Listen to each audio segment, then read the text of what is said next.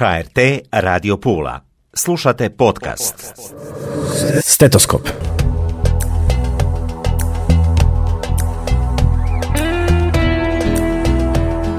Dobro mi došle, poštovane slušateljice i slušatelji. Evo nas u još jednoj emisiji. Ja sam Tatjana Kaštelani. Govorimo o zdravlju.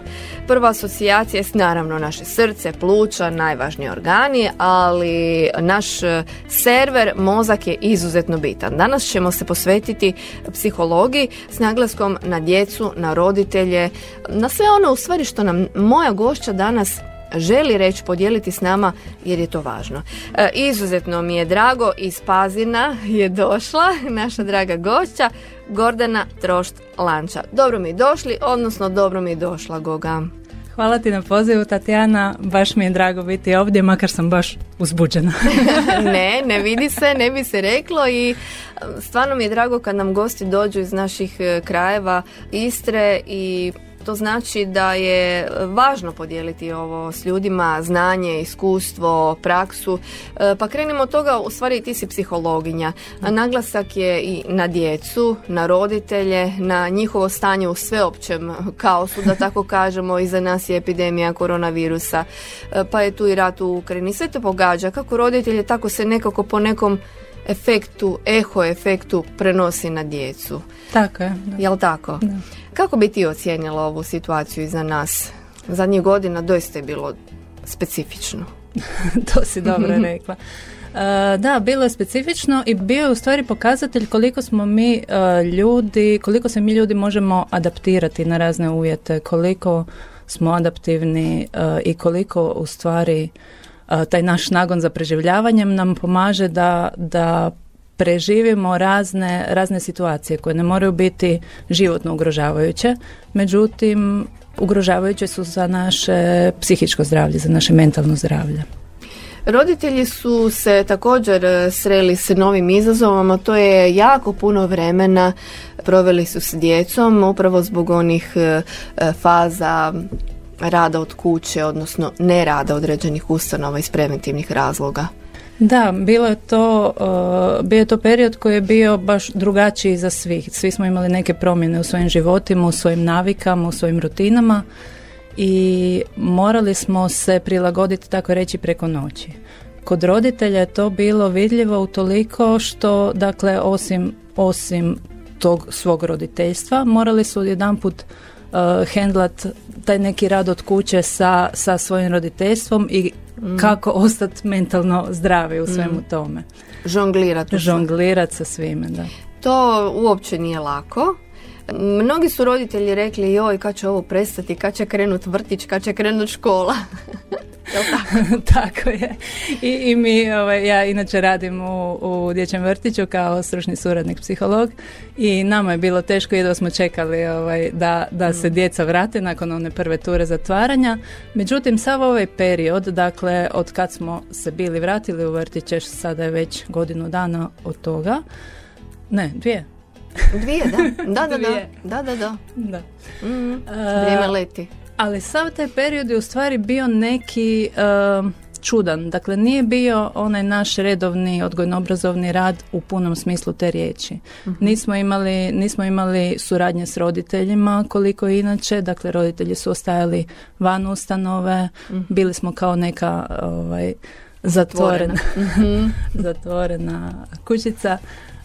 Nismo imali suradnju sa, sa zajednicom, sa lokalnom zajednicom, sa ljudima s kojima inače surađujemo, s muzejima, s knjižnicama, sa raznim drugim zanimljivim ljudima uh, koji nam dolaze u vrtići kod kojih mi idemo u goste i to je sve ostavilo traga na djeci. Mm. E, Goga, baviš se, psihologinja si, radiš s djecom, s roditeljima. Kako je danas s roditeljima? Pa rekla bih da je svakim danom sve teže. Dakle, izazovi su sve veći, život je nekako sve brži i koliko god to floskula bila, u stvari je istina. Sve nekako... Mm. Brzo, bombardirani smo sa svih strana sa, sa uh, raznim podražajima, sa raznim izazovima, s raznim izborima.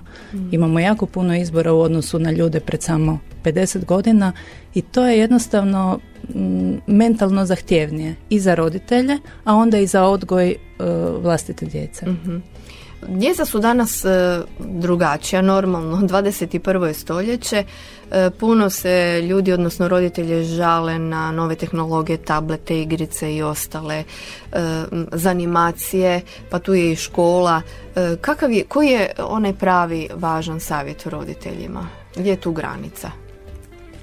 Pa u predškolskom periodu u stvari bi bilo dobro da uopće dijete da je čim manje u stvari izloženo tehnologiji, međutim svakodnevica nam pokazuje da to nije slučaj. Mm. U školskom periodu, u školskom razdoblju djece to je još i više izraženo. Dakle, djeca su jako puno, uglavnom na mobitelima, bili su, bila je prije televizija, sad je to potpuno ovaj, mm. nešto uh, nezanimljivo djeci kompjuteri i uh, naravno mobiteli mm. i uh, djeca su u stvari jako puno tokom dana koriste samostalno mobitele i to bez nadzora roditelja. Dakle, roditelji nisu u svakom trenutku upoznati sa time što njihovo dijete ni radi na mhm. tom mobitelu. A čak i mlađa djeca, primjerice, sad ću reći ono dvije godine, tri godine, na večer znamo ili u bilo kom dijelu dana kad dijete hoće zaspati ili nešto pa ima roditelji daju e, mobitel i onda gledaju crtiće. je li to u redu? ne bih baš rekla. To je, to je onako uh, instant rješenje i, i mobiteli su toliko privlačni što daju onaj instant hit dopamina, dakle odmah e, dobiješ zadovoljstvo, odmah dobiješ nagradu. I e, za roditelje je to korisno jer mogu u trenutku smiriti djecu kada im je to potrebno. Međutim, onda to postane kao neki zatvoreni krug i mobitel se uh, koristi sve češće čak i u trenucima kada možeš posegnuti za nekim drugim strategijama, posegneš za mobitelom jer je to brže. Tako da. Mhm. E, čak i kad smo mi bili mali, bi, bilo, bilo je i biće usisavača, fenova za kosu i tako dalje, pa roditelji danas, bar čini mi se da tako nije bilo, no uh, upaliti fen pa uspavati dijete ili usisavač, dobro usisavač ipak drugo, ili upaliti auto i voziti dijete po gradu da bi zaspalo, mislim. svako, svako dobar roditeljstvo ima neke svoje, da, da. svoje strategije koje se mhm. koriste. Sada ne trebaš paliti fen ni usisavač, nego postoji aplikacija na Google Playu sa zvukovima fena usisavača i svim tim nekim bijelim zvukom, ono, oh white noise. mm tako da evo i to mm. smo dočekali. I to smo riješili, da, da, što nas još čeka, tko zna. Možda neke kapsulice male. Vjerojatno i postoje već, samo mi još to nismo došli. E, u razvojnom kodu, reći ću vam, emisiji Razvojni kod, evo ovo je prvi put, moja, dobro možda nije prvi put, ali jako rijetko, moja gošća Gordana Trošč-Lanča, e, gošća je stetoskopa, ali ćemo i u razvojnom kodu malo nju poznati, njezin profil, njezino zanimanje, ono što ona radi. E, htjela bih spomenuti i uputiti naše slušatelje da e, posjete tvoj Instagram profil, odnosno Instagram stanicu pod navodnicima, a to je Reset Zona obilje dobrih e, savjeta, misli, motivacije, nekoliko riječi Goga. Hvala ti na ovim lijepim riječima. E, da, to je nekako isto, uh, uvijek se vraćamo na koronu, ali korona je bila taj neki poticaj za mnoge iskorake, pa tako i meni bila poticaj za iskorak na društvene mreže.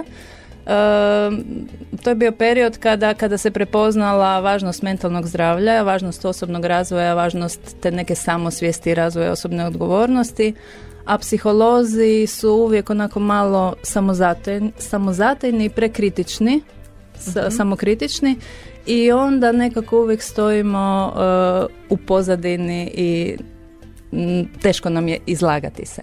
Međutim, odlučila sam to promijeniti. Odlučila sam onako hrabro mhm. izaći i na Instagram profilu dijeliti svoja znanja jer sam primijetila da je to ljudima potrebno. Dakle, te neke svakodnevne, rekla bih psihologija svakodnevnim jezikom.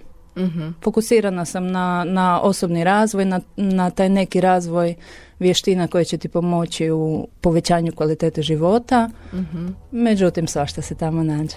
Da, jako puno korisnih savjeta Pogledala sam, pratim te Hvala. i pozivam naše slušatelje da prate e, Gogu jer e, doista kvalitetne informacije i znanja, ma koliko god ti rekla da jeste, vi ste samozatajni i uvijek nekako u sjeni, ali toliko ste nam i potrebni potrebni cjelokupnoj populaciji, pogotovo u ovim krizama kao što smo rekli, epidemija, pa i tu rat i sve ostalo.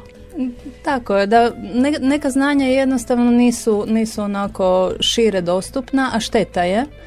I um, ponekad i psiholozi kad pričaju o tome, pričaju nekim onako malo stručnim jezikom, tako da se međusobno razumijemo, ali onda opet šira javnost uh, nema toliko koristi od toga. Tako da i meni je bio izazov uh, kad sam krenula sa tim Instagram profilom, pisati na način uh, da, me, da me prosječna osoba koja nema doticaja sa psihologijom i sa nekim tim mm, znanjima iz područja psihologije, da me uh, s lakoćom razumije. Mhm. Mindset. Mindset, e, ključna riječ u zadnje vrijeme. Neki naši slušatelji možda ne znaju, ali kako bismo je preveli? Pa uh, na hrvatski se prevodi mentalni sklop, ali ja bih nekako još jednostavnije rekla da je to način razmišljanja. Mhm. Jednostavno tako. I nastojimo da bude što zdraviji, što bolji. E, puno radionica, puno evo, video uradaka, dijeliš s, s javnošću mogu li sama ili moram sama, primjerice, evo sad čitam s tvog profila, kada radiš ono što uvijek radi, radiš, dobit ćeš ono što uvijek dobijaš. Tako je, e, jako velik dio našeg svakodnevnog ponašanja je u stvari činimo na autopilotu. Dakle, radimo neke stvari, govorimo neke stvari, ponašamo se na određeni način kao što smo to činili dan prije i dan prije njega. Dakle, kažu neki čak i 95% svakog dana da radimo iste izbore. Međutim, kad, kad osvijestiš te svoje izbore, kad osvijestiš te svoje akcije, te svoje riječi koje govoriš, onda možeš i e, razmišljati o tome što želiš promijeniti. To mi je nekako cilj e, kroz taj profil napraviti, da, da ljudi jačaju svoju samosvijest. Hvala najljepša Goga, slušamo se ponovno, odnosno vrlo skoro u razvojnom kodu. Za sad te lijepo pozdravljam i želim ti puno uspjeha. Hvala.